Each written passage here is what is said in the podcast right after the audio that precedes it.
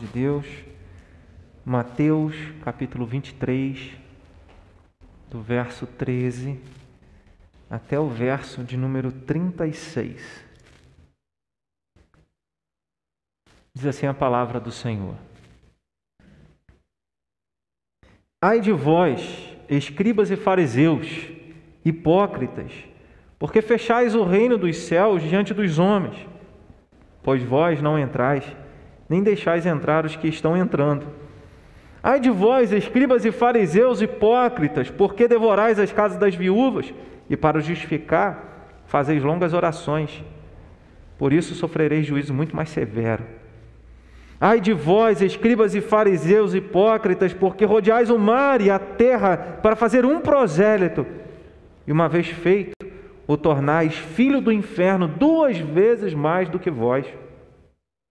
Ai de vós, guias cegos, que dizeis: quem jurar pelo santuário, isso é nada, mas se alguém jurar pelo ouro do santuário, isso fica obrigado pelo que jurou. Insensatos e cegos, pois qual é maior? o ouro ou o santuário que santifica o ouro? E dizeis: quem jurar pelo altar, isso é nada. Quem, porém, jurar pela oferta que está sobre o altar, fica obrigado pelo que jurou. Cegos, pois qual é maior, a oferta ou o altar que santifica a oferta?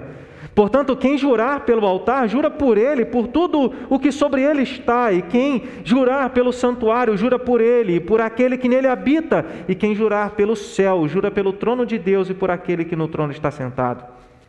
Ai de vós, escribas e fariseus, hipócritas, porque dais o dízimo da hortelã, do endro e do cominho, e tendes negligenciado os preceitos mais importantes da lei, a justiça, a misericórdia e a fé. Devias, porém, fazer estas coisas sem omitir aquelas. Guias cegos, que quais o mosquito e engolis o camelo. Ai de vós, escribas e fariseus hipócritas, porque limpais o exterior do copo e do prato, mas estes por dentro estão cheios de rapina e intemperança. Fariseu cego, limpa primeiro o interior do copo, para que também o seu exterior fique limpo. Ai de vós, escribas e fariseus hipócritas, porque sois semelhantes aos sepulcros caiados que por fora se mostram belos, mas interiormente estão cheios de ossos de mortos e de toda imundícia. Assim também vós, exteriormente, pareceis justos aos homens, mas por dentro estáis cheios de hipocrisia e de iniquidade. Ai de vós, escribas e fariseus hipócritas, porque edificais os sepulcros dos profetas, adornais os túmulos dos justos e dizeis: se tivéssemos vivido nos dias de nossos pais, não teríamos sido seus cúmplices no sangue dos profetas. Assim contra vós mesmos testificais que sois filhos dos que mataram os profetas. Enchei vós, pois, a medida de vossos pais, serpentes, raça de víboras, como escapareis da condenação do inferno? Por isso, eis que eu vos envio profetas, sábios e escribas. A uns matareis e crucificareis, a outros açoitareis nas vossas sinagogas e perseguireis de cidade em cidade, para que sobre vós recaia todo o sangue justo derramado sobre a terra, desde o sangue do justo Abel até ao sangue de Zacarias, filho de Baraquias, a quem matastes entre o santuário e o altar. Em verdade vos digo que todas essas coisas hão de vir sobre a presente geração. Que Deus nos abençoe na meditação da Sua palavra. Nem tudo é o que parece. A gente aprendeu que coisas que não são o que parece são fake news, são fake. Mas aí você vai aprendendo que não tem só fake news. Tem um monte de gente fake. Tem um monte de ação que parece político fake, crente fake. E por aí vai. Muita gente que ah, demonstra alguma coisa que na verdade não é. Nesse tempo de fake a gente não pode confiar nem naquilo que a gente vê. Você assiste um vídeo e você diz assim, oh, não sabia. Aí você vai ver a montagem. Não dá para confiar com os efeitos especiais que tem hoje. Hoje tem aplicativo para tudo. Antes os efeitos especiais ficavam na mão de poucos. Mas hoje os efeitos especiais estão nos aplicativos de celular e todo mundo dá para fazer alguma coisa aí para enganar os outros. O ser humano é bem criativo, né? Inventar aplicativo para forjar conversa de WhatsApp, porque com mensagem é um, é um documento, era documento, é para ser documento. Né? Aí inventaram aplicativo que você bota o nome da pessoa, né? Tudo isso para mascarar coisas. E a gente vai acostumando com esse mundo que, que vive mentiras, que não vive verdades, que se satisfaz com as mentiras e rejeita a verdade. Um mundo que aprendeu a fingir que está tudo bem, quando na verdade está tudo mal. Um mundo que aprendeu a profetizar vitória, eu estou falando mundo e colocando todo mundo junto, e esqueceu da necessidade de arrependimento, de confissão, a necessidade de Deus. Nem tudo é o que parece. E é o que Jesus condena na vida daqueles religiosos. Eu não sei se alguém ficou incomodado com, com a leitura, com o texto, porque, ou geralmente pensando, será que tal pessoa está assistindo essa, esse texto, está tá ouvindo é, essa mensagem, a gente começa a pensar isso. Fala assim, eu não devia ouvir essa mensagem. Tem uns sermões que a gente fica pensando assim, será que a gente prega? Será que a gente não prega? Porque nós queremos, como força de expressão, nós, nós queremos ouvir as, as coisas boas, né? Nós queremos ouvir as promessas. Mas quando Deus coloca a gente, encosta a gente no canto e diz assim: olha, está errado a gente já logo diz, bem, Deus, eu acho que não era comigo, não, tinha que ser com outro irmão, né? E quando Jesus usa essa expressão, ai de vós, escribas e fariseus, ele está falando com aqueles que eram tidos como os irrepreensíveis, que eram os fariseus. Pensa nos crentes de verdade para a época. Eram os fariseus, eles eram ali, seguiam a risca a palavra de Deus. E Jesus vai mostrar como é que era. Era para ser assim. Tanto que Paulo, quando vai defender um dos seus argumentos, 2 Coríntios, capítulo número 11, ele fala fariseu dos fariseus. Porque no conceito da época, fariseu era alguém que seguia a risca a palavra de Deus.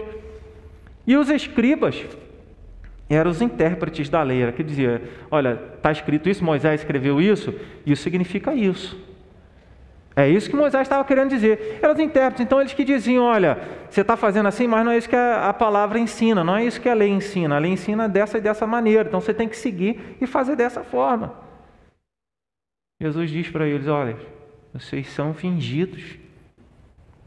Vocês estão enganando, vocês acham que estão enganando a quem? Só o povo. Mas a Deus vocês não enganam. Então, nesse texto, Jesus ele olha para a vida daqueles religiosos e mostra que a vida deles era uma mentira. Que a vida deles, na verdade, era uma falsificação daquilo que deveria ser a realidade de uma comunhão sincera, de um relacionamento sincero com Deus. Eles não estavam correspondendo ao conhecimento que tinham a respeito de Deus.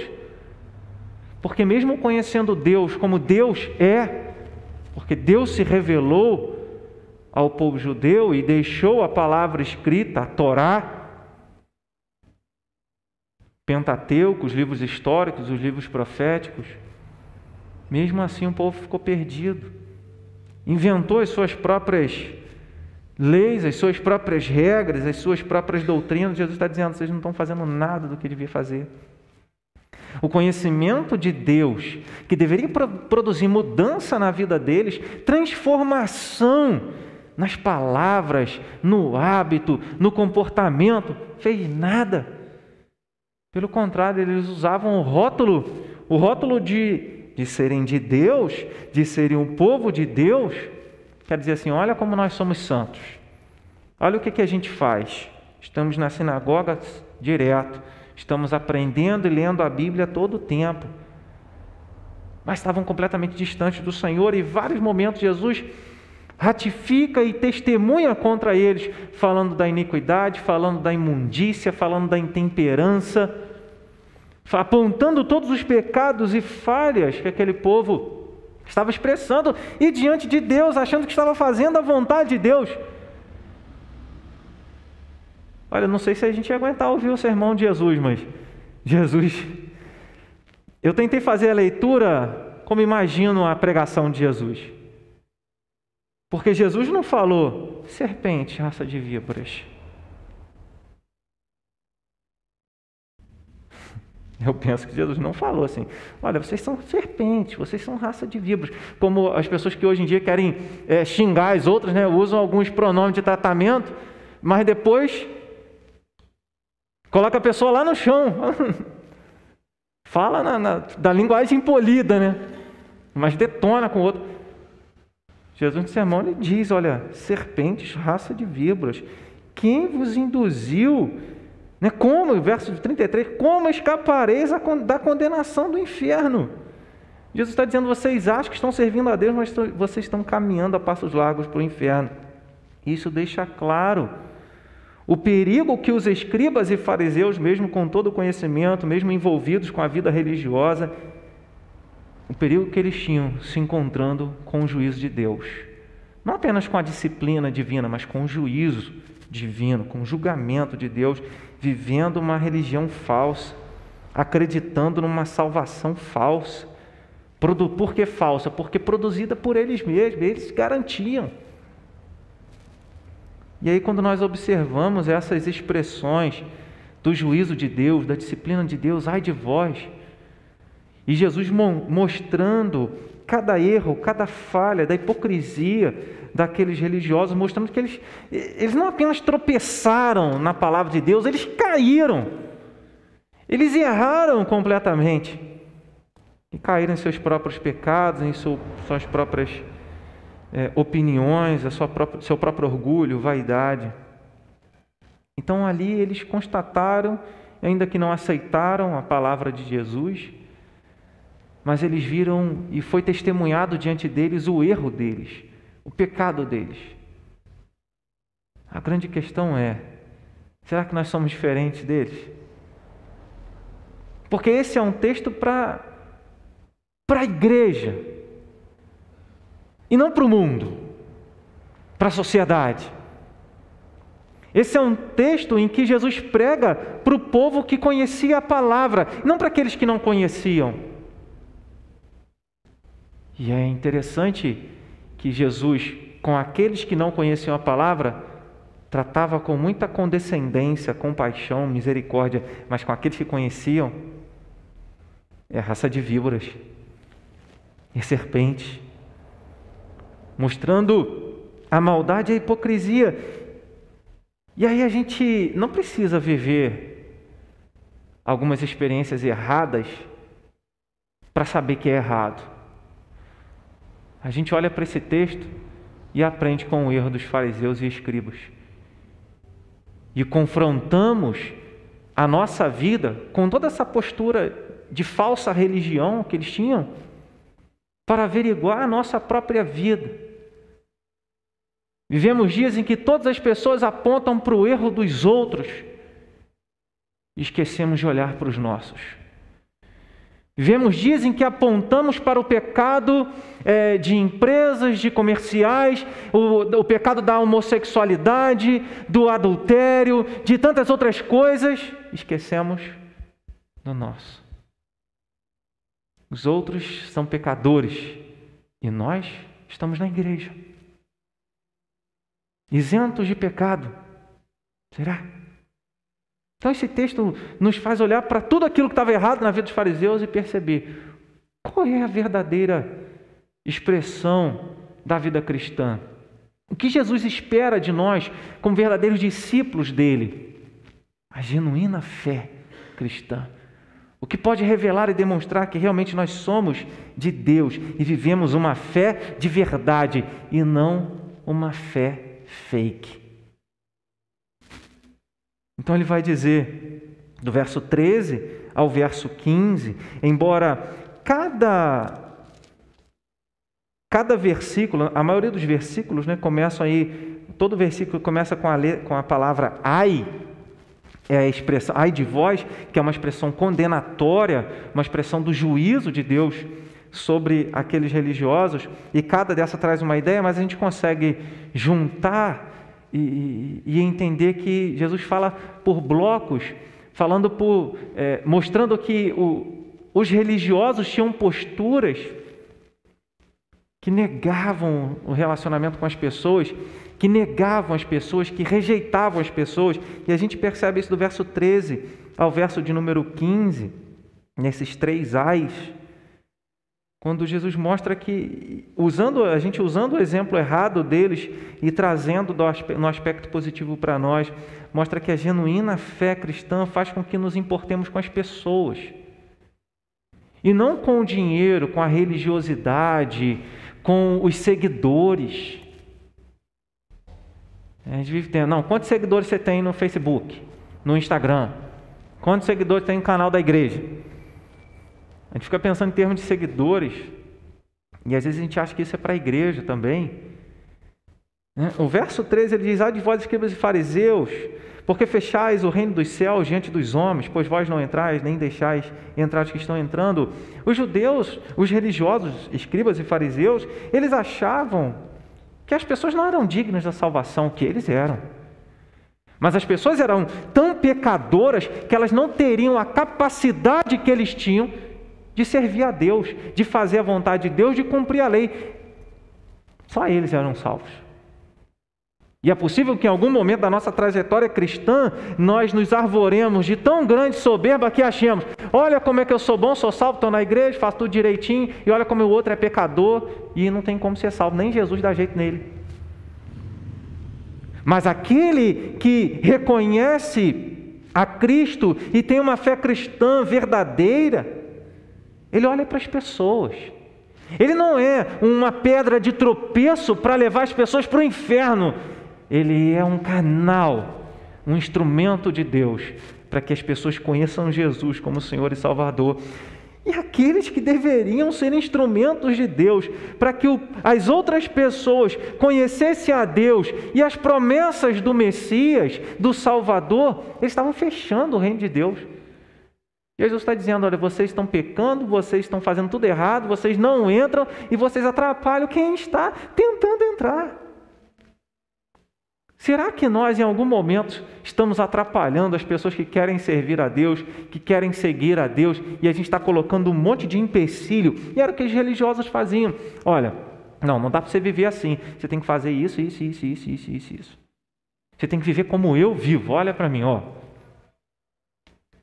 E eles não entravam e impediam que as outras pessoas achavam. E aí, Jesus, nesse mesmo contexto, ele, ele diz no início do capítulo 23: colocam fardos, verso 4, atam fardos pesados e difíceis de carregar e os põem sobre os ombros dos homens. Entretanto, eles mesmos nem com o dedo querem movê-los. Do verso 1 ao 12, se você voltar aí no canal da igreja, em outro momento você vai achar lá para o mês de março, o sermão do verso 1 ao 12. Então Jesus fala: vocês colocam atos, fardos pesados, vocês exigem que eles façam isso, façam aquilo, vocês não cumprem e assim impedem que as pessoas cheguem à fé em Cristo e conheçam a Cristo. Conheçam o Salvador, naquele caso ali, né? como Senhor e Salvador das suas vidas. Exigem demais. Será que nós estamos exigindo uma justiça, uma santidade das pessoas, um comportamento delas que nós mesmos não conseguimos fazer? Porque se se existem tais algumas pessoas ou muitas pessoas com determinados pecados que nós falamos, oh meu Deus, não pode. Será que nós não temos um, sim, escondido? Não, deixa aqui. Então, às vezes, nós nos pagamos de santos quando na verdade somos nada. E precisamos da mesma graça de Deus. E aí o que Jesus está dizendo, olha, sejam instrumentos na salvação da vida de outras pessoas. Sejam canais para que as pessoas possam conhecer a salvação e não impeçam elas de buscarem o Senhor. E Jesus falou para os religiosos. Será que Jesus falaria isso para mim hoje? Será que Jesus falaria isso para você hoje?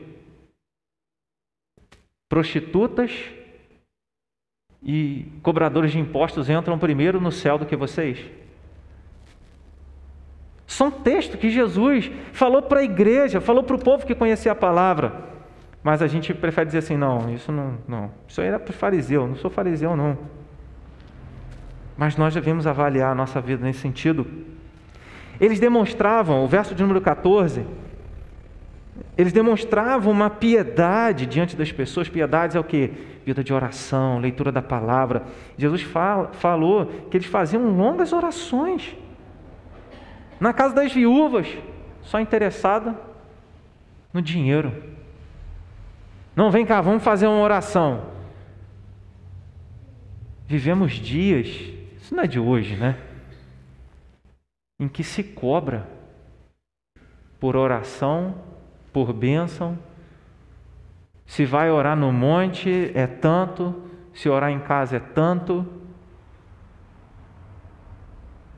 Vivemos dias assim, em que as pessoas, como o apóstolo Pedro fala a respeito dos últimos dias, na sua primeira carta, daqueles que mercadejavam a palavra de Deus.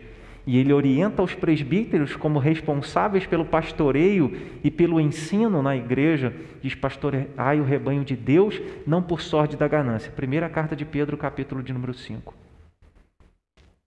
Então nós aprendemos na palavra que o cristão, ele olha o ser humano, ele não está interessado no dinheiro, ele não está interessado no que o ser humano pode trazer para ele, mas ele está interessado, ele se importa com a pessoa em salvá-la, em ser um instrumento de salvação para que ela possa se relacionar com Deus de forma pacífica, de forma que ela experimente paz e refrigério em sua alma. O verso de número 15, Jesus disse: Olha, vocês rodam o mundo inteiro para fazer um prosélito. Sabe o que é prosélito? Contextualizando para nós. Você fala para alguém assim: ah, vamos lá na igreja. Vamos lá na igreja. A pessoa vem na igreja, aí fica aí na igreja. Mas ninguém para para ensinar, ninguém para para dizer: olha, vamos seguir com Cristo. Você crê em Jesus como seu Senhor e Salvador? Não se trata de ter pessoas nos bancos, se trata de ter Pessoas conhecendo a Cristo, sendo confrontadas em seus pecados, sendo convocadas ao arrependimento e à fé em Cristo. É isso que salva. Esse, é, essa é a melhor maneira de nós nos importarmos com as pessoas. Antes de nos importarmos com números de membros, antes de nos importarmos com dinheiro, e na verdade não deve ser esse o papel cristão, mas uma fé genuína em Cristo. Ela faz com que nós olhemos para as pessoas e pensemos o que eu posso fazer para ser um instrumento de salvação na vida dessa pessoa. Mas nós vivemos um tempo em que as pessoas usam as outras pessoas para o seu benefício. Então eu me aproximo de quem eu tenho que me aproximar e o que, que eu vou ganhar estabelecendo esse relacionamento, essa amizade com essa pessoa. Vou fazer para ter alguma coisa. E era assim que os religiosos os escribas e fariseus viviam a religião, apenas usando as pessoas em seu próprio benefício, massageando o ego, dizendo: Olha como minha sinagoga está cheia, olha quantos seguidores eu tenho, olha quantas pessoas eu trouxe para a sinagoga. Mas não mudava a vida de ninguém, faziam desses prosélitos duas vezes filho do inferno do que eles. O que ele está dizendo? Vocês fazem vocês fazem seguidores piores do que vocês. Porque vocês dão um mau testemunho. E aí Jesus está nos ensinando, se nós queremos ter uma vida cristã reta, uma fé que expressa a verdadeira é, vida de Cristo, nós devemos olhar para as pessoas e não para aquilo que elas têm ou fazem. Devemos nos importar com a vida delas como um todo, no que diz respeito às necessidades físicas, mas principalmente no que diz respeito à vida espiritual delas. Às vezes nós nos encontramos com determinadas pessoas que nós só vamos ter um determinado contato num tempo, numa fase da nossa vida, ou quiçá num dia. E aquela é a única oportunidade que você tem de ser um canal de Deus para ela, para ela conhecer a obra de Jesus. Então não se trata de levar as pessoas à igreja, não se trata de fazer longas orações, se trata de levar as pessoas a Cristo. Esse, essa é a fé cristã. Nós não estamos preocupados com o que as pessoas vão fazer e deixar de fazer, nós estamos, é, em, nós entendemos que o importante é contar sobre Jesus, é falar sobre a obra de Jesus e sermos facilitadores. Será que nós temos sido instrumentos de tropeço ou temos sido facilitadores para que as pessoas conheçam a Jesus? Isso é se importar com as pessoas. Isso é se importar. Jesus não ficou dizendo, ainda que com os religiosos ele faz isso, mas com aqueles de fora, ele disse: Venham, tomem sobre vós o meu jugo, porque é suave. Mas para os religiosos, ele pega pesado e fala o que eles precisavam ouvir. E que nós aprendamos então que o que Jesus espera de nós é apenas que nós olhemos para as pessoas e sejamos instrumento de salvação na vida delas. E que bom saber que Deus, nesse sentido, conta conosco, porque Ele enviou a igreja para pregar o Evangelho, para fazer a diferença na vida das pessoas. Pensemos no ser humano e não nas ações ou naquilo que eles podem fazer ou nos benefícios que podem trazer.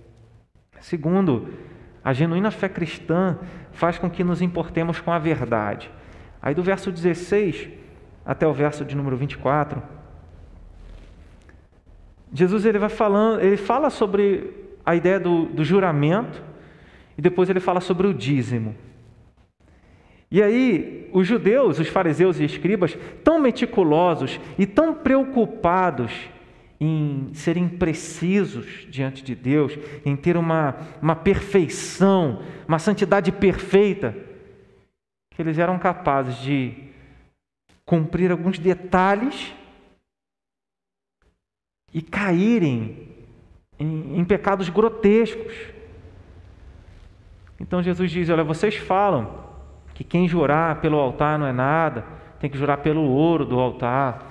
Ou quem jurar pelo altar não é nada, mas tem que jurar. É, sabe, aquela, aquelas coisas de criança, e isso alguns intérpretes tratam dessa, é, interpretam esse texto dessa maneira. É como se Jesus estivesse dizendo: para vocês parece criança que quando vai fazer alguma coisa quer fazer valer a palavra, ó, eu prometo, hein? Aí vai e faz a cruzinha no dedo, como se isso pudesse invalidar um juramento cuja testemunha está nos céus. Jesus está dizendo: olha, não importa se você jurou pelo ouro, pelo altar, se você jurou, se você fez uma promessa, tem que ser sim, sim, não, não. Ele fala isso em Mateus, e no Sermão da Montanha ele mostra: olha, a nossa palavra tem que ser verdade. A gente não pode brincar com a verdade. A gente não pode se deixar levar pela mentira, uma mentirinha. Ah, é só uma mentirinha, né? Ah, eu estava brincando. Salomão em Provérbios ele fala isso. Olha, nunca diga assim, ah, ah eu estava brincando. Não. A fé genuína, ela se importa com a verdade e não quer falhar com Deus.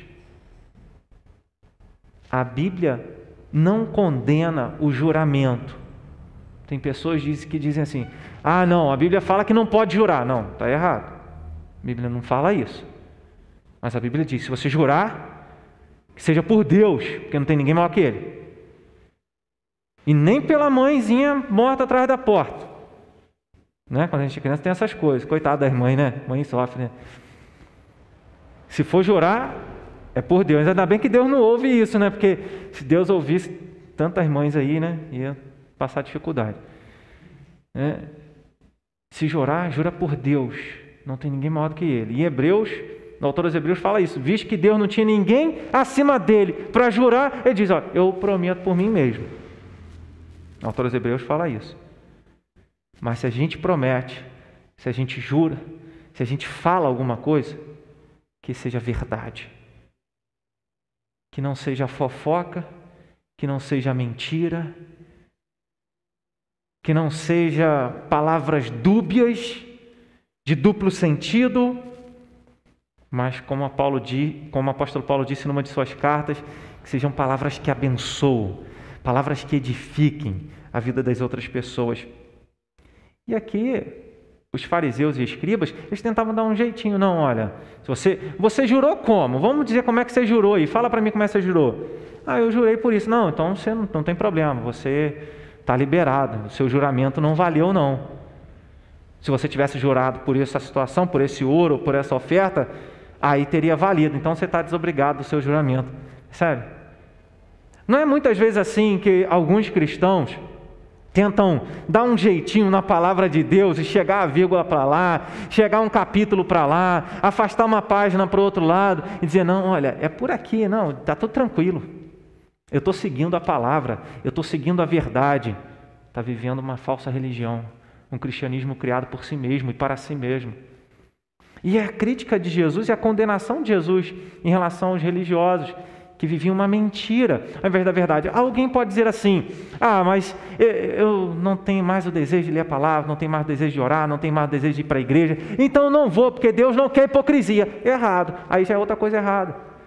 Que existem pessoas que usam esse argumento: não, Deus quer sinceridade, né? Não adianta eu estar na igreja com meu coração lá no mundo. Se você se entregar ao pecado, é que você vai se perder mesmo. O lugar de acertar é aqui. Se você não tem todo o coração entregue e sincero à verdade de seguir o caminho que é Cristo, se quebrante. Não faça como os religiosos dizendo, não, está tudo bem. Aí sai, deixa a comunhão da igreja, deixa de ler a palavra. Alguns até dizem, não, minha comunhão com Deus melhorou, mas vai se enganando. Simplesmente porque, teoricamente, ele continua crendo em Cristo mas não vive como Cristo quer que ele viva. Percebe como a gente é, está sujeito a negar a verdade, não pela teoria, não por aquilo que nós entendemos ser a verdade, mas quando a nossa vida expressa aquilo que nós não professamos. Ou melhor, quando a nossa vida não expressa aquilo que nós professamos crer. E era esse o problema dos religiosos, porque eles não viviam da forma como eles diziam crer em Deus. Então eles pegam no aspecto do juramento, dando um jeito para mudar a, a, verdade, as palavras, dizendo, olha, para se isentar da responsabilidade com a palavra de Deus. Então isso ele vai do verso 16 até o verso 22 e o verso 23 e o verso 24, ele está falando sobre o dízimo. Os religiosos, eles iam, é, eles entregavam o dízimo, mas o dízimo da hortelã, do endro e do cominho. Né? Semente, coisas pequenas. Então, é assim, eu ganhei 100. Peraí, deixa eu separar 10 aqui. É 10. Eu ganhei 200, para 20. Olha como eu sou fiel, Deus, no dízimo. Só no dízimo. Porque na hora de obedecer a palavra, como Jesus fala, porque dás o dízimo da hortelã, do endro do cominho e tendes negligenciado os preceitos mais importantes da lei, a justiça, a misericórdia e a fé. Jesus chama os religiosos de incrédulos. Parou para pensar nisso? Que às vezes na falsa religião que nós criamos para nós mesmos, nós agimos, podemos agir como incrédulos. Eu quero aplicar esse texto para a minha vida. Eu não quero aplicar esse texto para quem está lá fora. É para quem conhece a palavra. E muitas vezes nós nos enganamos, é possível, muitas vezes fosse expressão, mas é possível que em algum momento nós nos enganemos a nós mesmos, achando que porque vamos à igreja ou oramos, ou entregamos o dízimo, estamos isentos de qualquer pecado.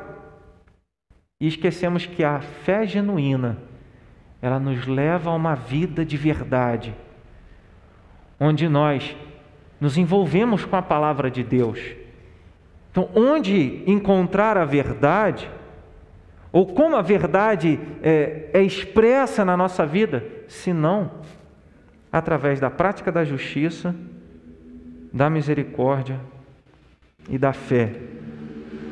Isso o profeta Miqueias também ensina. O que é que Deus espera de você e requer de você? Que pratiques a justiça, ames a misericórdia e andes humildemente diante do teu Deus. É dessa maneira que nós demonstramos que andamos na verdade, andar na verdade. O apóstolo João na primeira carta dele, ele vai falar sobre isso. Ele fala: aquele que é de Deus anda na verdade, não vive na mentira. E andar na verdade é amar o próximo, é amar o irmão, é fazer a vontade de Deus, é praticar isso que a Bíblia diz no cuidado, no trato de uns com os outros. Viver como Jesus viveu. Se Jesus estivesse no nosso lugar, o que ele faria? Então Jesus ele fala sobre isso, sobre a verdade, sobre a importância de termos compromisso com a palavra de Deus, fidelidade à palavra de Deus.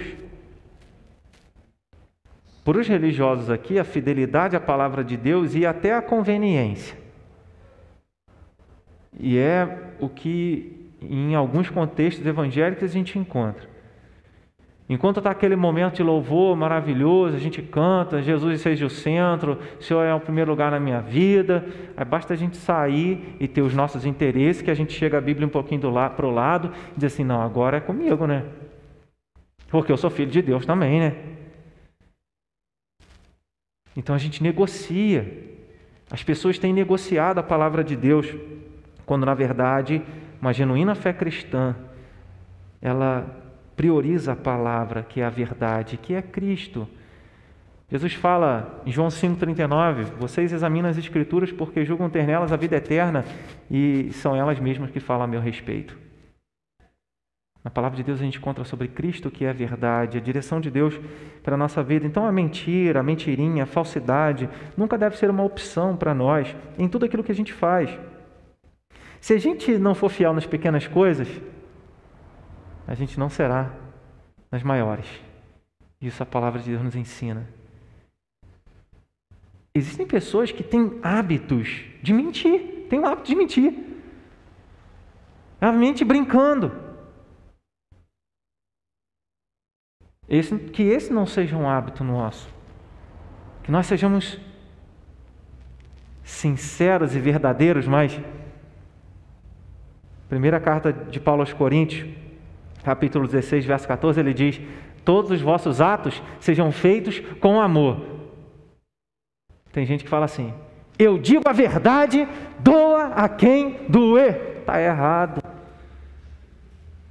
Todos os nossos atos têm que ser feitos com amor. Então, até para falar a verdade, você tem que ter sabedoria, tem que ser com amor.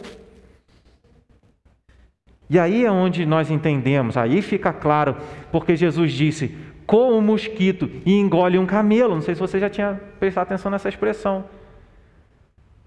Tem muitos evangélicos hoje é assim, que aponta o dedo para todo mundo. Olha o pecado, ó. olha o pecado dele, olha o pecado do outro, olha o pecado do outro. Aí esquece que a Bíblia fala que a quem muito é dado, muito será cobrado. Então, às vezes, pessoas que pecam porque não têm conhecimento de Deus. E nós conhecemos e caímos sempre. E aí o que Jesus está dizendo nesse contexto do dízimo, vocês estão tão preocupados com o dízimo das pequenas coisas que vocês esquecem as coisas primordiais, essenciais da fé cristã. Naquele caso, não da fé cristã, aplicando para nós hoje. Vocês esquecem o que é essencial, o que Deus espera e exige de nós, exige de vocês. Que vocês vivam a verdade, que vocês vivam a justiça, a misericórdia e a fé. Não vivamos como incrédulos, vivamos como aqueles que confiam na palavra de Deus e a têm como prioridade nas nossas vidas. Então, coar um mosquito, engolir um camelo, é, é, é se importar com, com detalhes da palavra de Deus e negarmos os preceitos fundamentais que é da fé em Jesus Cristo, que é da misericórdia em relação às outras pessoas, que é da prática da retidão, da justiça, da obediência à palavra de Deus. E não coisas, detalhes. Eles se achavam perfeitos, mas não eram. Eles estavam engolindo um camelo, estavam transgredindo em muitas coisas essenciais. Então, que nós possamos olhar para nós mesmos e avaliar nesse sentido. E quando seguirmos a verdade, que escolhamos é, semear a verdade, viver a verdade, pregar a verdade, mas em amor. Terceiro, a genuína fé cristã, ela faz com que nos importemos com o nosso testemunho.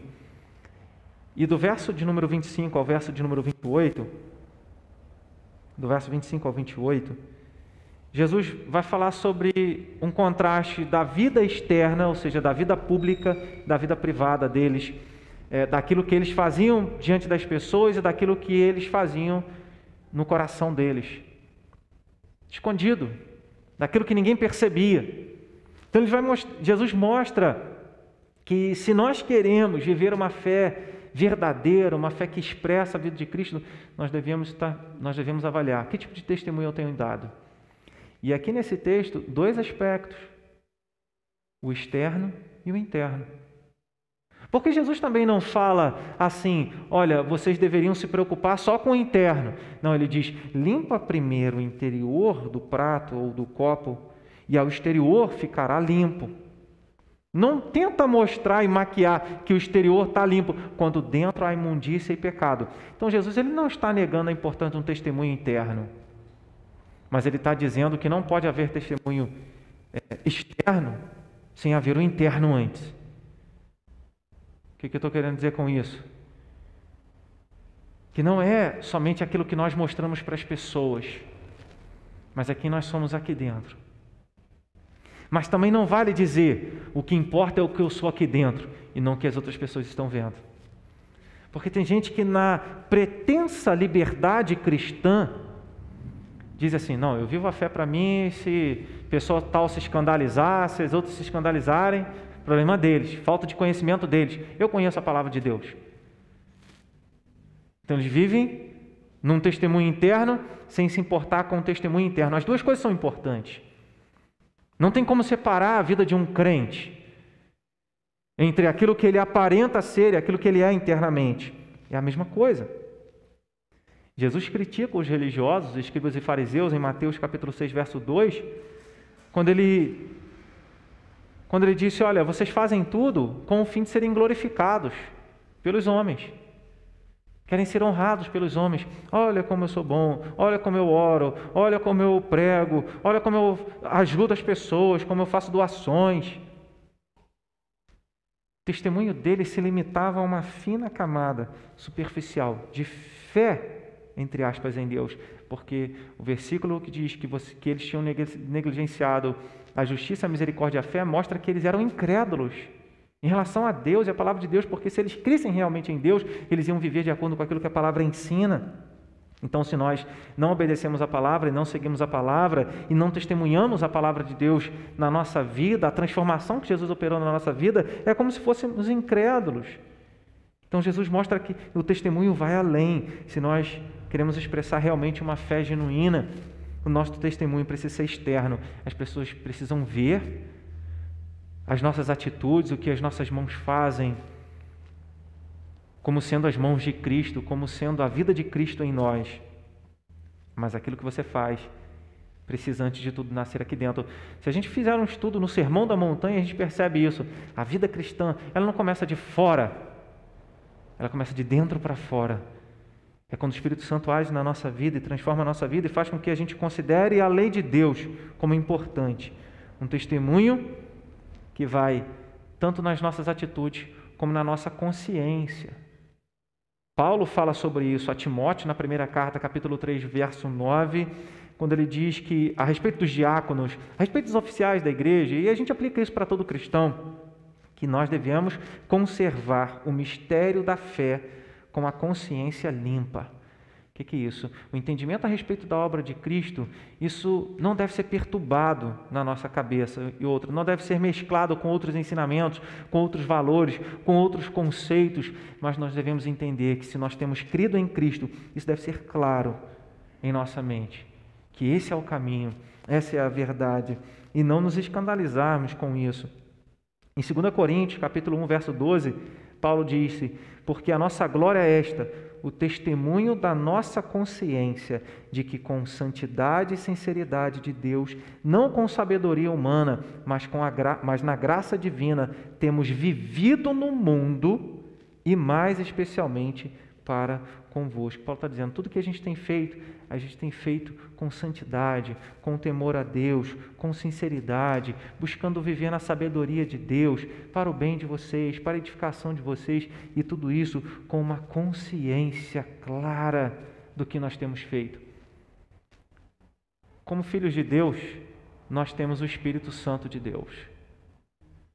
E se você faz alguma coisa que não deveria ter feito, e se você tem orado, se você tem mantido a sua vida de oração, a sua vida de leitura da palavra, o Espírito Santo vai incomodar isso.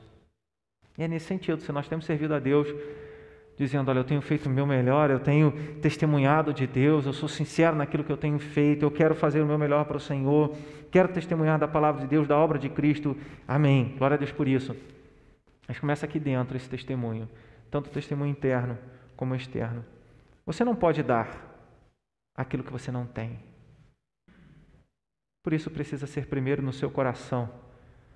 Porque senão, se, se, se o Evangelho e a obra de Cristo e a pessoa de Cristo não inflama o seu coração, a gente cantou isso hoje, né? o fogo de Deus, é, se isso não inflama o seu coração, o seu testemunho não vai inflamar outros, não vai impactar e alcançar outros.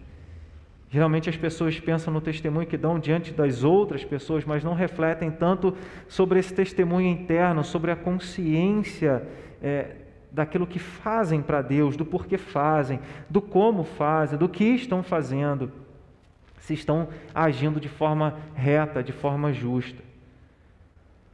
Quando Jesus fala né, limpar primeiro o interior, nos chama para a importância de nós purificarmos não somente as nossas atitudes, mas as nossas intenções. O ditado diz que de boas intenções o inferno está cheio.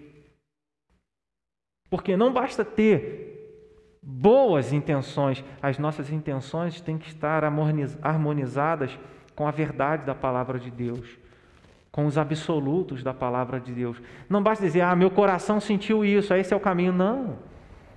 É dizer, aquilo, tudo que está em meu coração, os meus pensamentos, as minhas disposições, Provérbios 4, 23 diz: De tudo que deve guardar, guarda o coração, porque dele procedem as fontes da vida. Em outras palavras, todas as nossas decisões, escolhas, vontades, surgem do nosso coração, que nesse contexto é a nossa alma. E se aqui dentro não for luz, não for santo, as nossas obras não serão. E é o que Jesus está dizendo para aqueles religiosos, para aqueles fariseus se eles quisessem expressar uma religião sincera e verdadeira, eles deveriam, antes de tudo, fazer com que tudo aquilo que eles pregam estivesse na alma deles, no coração deles, e então eles vivessem aquilo de forma real e não mostrando para as pessoas uma coisa e no coração sendo outras, sendo outra coisa. Mateus 23, né, nesse mesmo capítulo, verso 3, Jesus fala: Fazei e guardai, pois tudo quanto ele vos disserem. Porém, não os imiteis nas suas obras, porque dizem e não fazem. Nosso testemunho é o que nós pregamos, o que nós professamos crer, a verdade da palavra de Deus. Vivamos assim. Vivamos como Cristo. Vivamos segundo a palavra de Deus. A genuína fé cristã faz com que nos importemos com a nossa salvação. Do verso de número 29 verso 29 até o verso de número 36, Jesus ele faz uma crítica aos religiosos de que os religiosos eles cuidavam muito bem dos túmulos dos profetas. E os religiosos diziam: se nós tivéssemos vivido naquele tempo, a gente não teria matado os profetas. Como às vezes nós nos permitimos ousadamente falar: ah, se eu tivesse no lugar de Adão, se eu tivesse no lugar de Eva, eu jamais comeria o fruto. Eu jamais desobedeceria a Deus. Geralmente a gente faz isso. Se eu tivesse no lugar daquela pessoa, eu jamais teria agido como ela agiu. Jamais teria caído no pecado que ela caiu. Como ela pode ter feito isso? Eu jamais faria isso. Aí Jesus diz: vocês falando isso, estão condenando a vocês mesmos. Vocês estão condenando a vocês mesmos e mostrando que vocês são filhos desses que mataram os profetas, porque vocês não reconheceram a necessidade da salvação de vocês. Vocês não reconheceram que precisavam ser salvos. E aí, quando Jesus fala sobre isso, Jesus falando que eles adornavam os túmulos dos profetas, que eles não teriam feito da mesma maneira, Jesus condena a autojustificação, a autossalvação dos religiosos. Trazendo isso para nós, será que a nossa segurança, será que a nossa fé em Cristo, ela é pautada naquilo que nós fazemos? Será que a sua segurança para a sua salvação é assim? Bem, muito bem, eu tenho certeza da minha salvação, porque eu vou à igreja, eu oro, eu leio a Bíblia, eu, eu entrego o dízimo, eu ajudo as pessoas, eu estou perseverando, sou, tô, sou membro da igreja há muitos anos, pastor, 14 anos, olha como eu estou servindo a Deus, olha. Será que a nossa segurança de salvação é baseada nisso? Porque a segurança dos fariseus era assim. Eles se vangloriavam, eles eram, eles, eles eram soberbos em relação à justiça deles, em relação à, pretensa obediência deles, porque eles diziam: nós vivemos assim, nós não faríamos isso se nós estivéssemos na época dos nossos pais, nós não faríamos nada de maus profetas, nós ouviríamos a voz dos profetas. E por isso nós somos dignos de salvação. E aí Jesus entra dizendo: raça de víboras, como vocês escaparão à condenação? Por que Jesus usa esse termo? Porque eles imaginavam que eram salvos por aquilo que eles faziam e não pela graça de Deus, não pela obra do Salvador, não pelo Messias que os judeus esperavam. Que nós não caiamos nesse erro, porque uma genuína fé cristã, ela se importa com a salvação. Ela entende que nós precisamos do arrependimento, da fé em Cristo, do reconhecimento que, por mais que nós façamos, como Jesus disse em certo lugar, as nossas obras são trapos de imundícia. Não podemos salvar a nós mesmos. A fidelidade, a obediência, tudo isso é importante, mas a salvação, ela não é ela não é causada por isso. A salvação é causada pela obra de Cristo. E se a nossa salvação, se nós estamos conscientes que a nossa salvação é causada pela obra de Cristo, Nunca vai haver um momento em minha vida em que me considere digno disso. Nunca pode haver um momento em minha vida, embora possamos ter certeza da nossa salvação, mas nunca será na base de que eu sou bom, mas sempre na base de que Deus é bom. Geralmente, hoje em dia, na, com a teologia da prosperidade, com o antropocentrismo, né, com o homem no centro, que a gente tem visto dentro das igrejas evangélicas, num contexto, né? Nem em todas as igrejas, a gente nunca pode generalizar as coisas, né? É, olha, Deus, olha como você é especial. Deus enviou o filho dele para morrer por você, para te salvar. Deus fala para o povo de Israel: vocês eram o menor dos povos, não era porque você era bom, mas porque eu sou bom, porque eu te amei. Sabe, quando, quando a, a, o Evangelho anuncia de que Deus olha para nós e nos salva e envia o Filho dele para morrer no nosso lugar, não é porque nós somos bons, mas porque Deus é bom, porque Deus é gracioso, porque Ele é misericordioso e porque nós, uma vez que não merecíamos isso e jamais iremos merecer, fomos alvos da graça de Deus. Essa é uma fé cristã genuína, que reconhece a importância da salvação mas não aquela salvação conquistada, conquistada entre aspas, por obras humanas, pelas nossas bondades, pelas nossas boas obras, mas conquistada por Jesus Cristo. Por isso muitas pessoas têm dificuldade de confiar na salvação de Jesus ou terem a certeza da salvação, ou terem paz em relação à salvação. Então você pergunta se você morreu hoje, eu não sei o dia da minha morte, mas se você morreu hoje, Karen esse dia falou comigo, ah, evita usar esses exemplos assim, né? é o exemplo que eu tenho, né? Então, se eu cair hoje, morto, eu tenho certeza que eu estarei com Jesus. Mas porque eu estou aqui pregando, porque eu sou pastor, não. Porque Jesus morreu por mim. Porque Ele deu a vida para me salvar. Porque eu jamais poderia fazer isso. E é isso que traz paz ao meu coração. Por isso algumas pessoas amedrontadas, ou muitas pessoas amedrontadas, porque elas em alguma medida elas acham que precisam complementar complementar a obra de Cristo. Sexta-feira a gente vai falar sobre isso na reunião com os adolescentes, porque os adolescentes pediram para falar sobre calvinismo e arminianismo. Batalha épica, né? Mas é por Cristo e não por aquilo. A gente não complementa nada do que Jesus fez. Jesus está nos ensinando a avaliar a nossa vida e o quanto nós reconhecemos que somos carentes da graça de Deus, o quanto nós carecemos da misericórdia de Deus, o quanto nós precisamos do perdão de Deus e jamais dissermos assim: olha como eu mereço ser salvo, olha como eu sou bom, olha como eu cheguei aqui. Nunca faça isso. Um cristão de verdade, uma fé de verdade, uma genuína fé cristã, ela entende a importância da salvação que Cristo conquistou e não aquelas autojustificações. Todos somos pecadores e necessitados da graça de Deus. Nós vamos celebrar a Santa Ceia daqui a pouco. E não existe expressão melhor do que essa. Não existe expressão melhor do que essa. De saber que a obra de Cristo garantiu a nossa salvação de saber que a obra de Cristo trouxe para nós essa fé genuína. Que nós possamos celebrar a Santa Ceia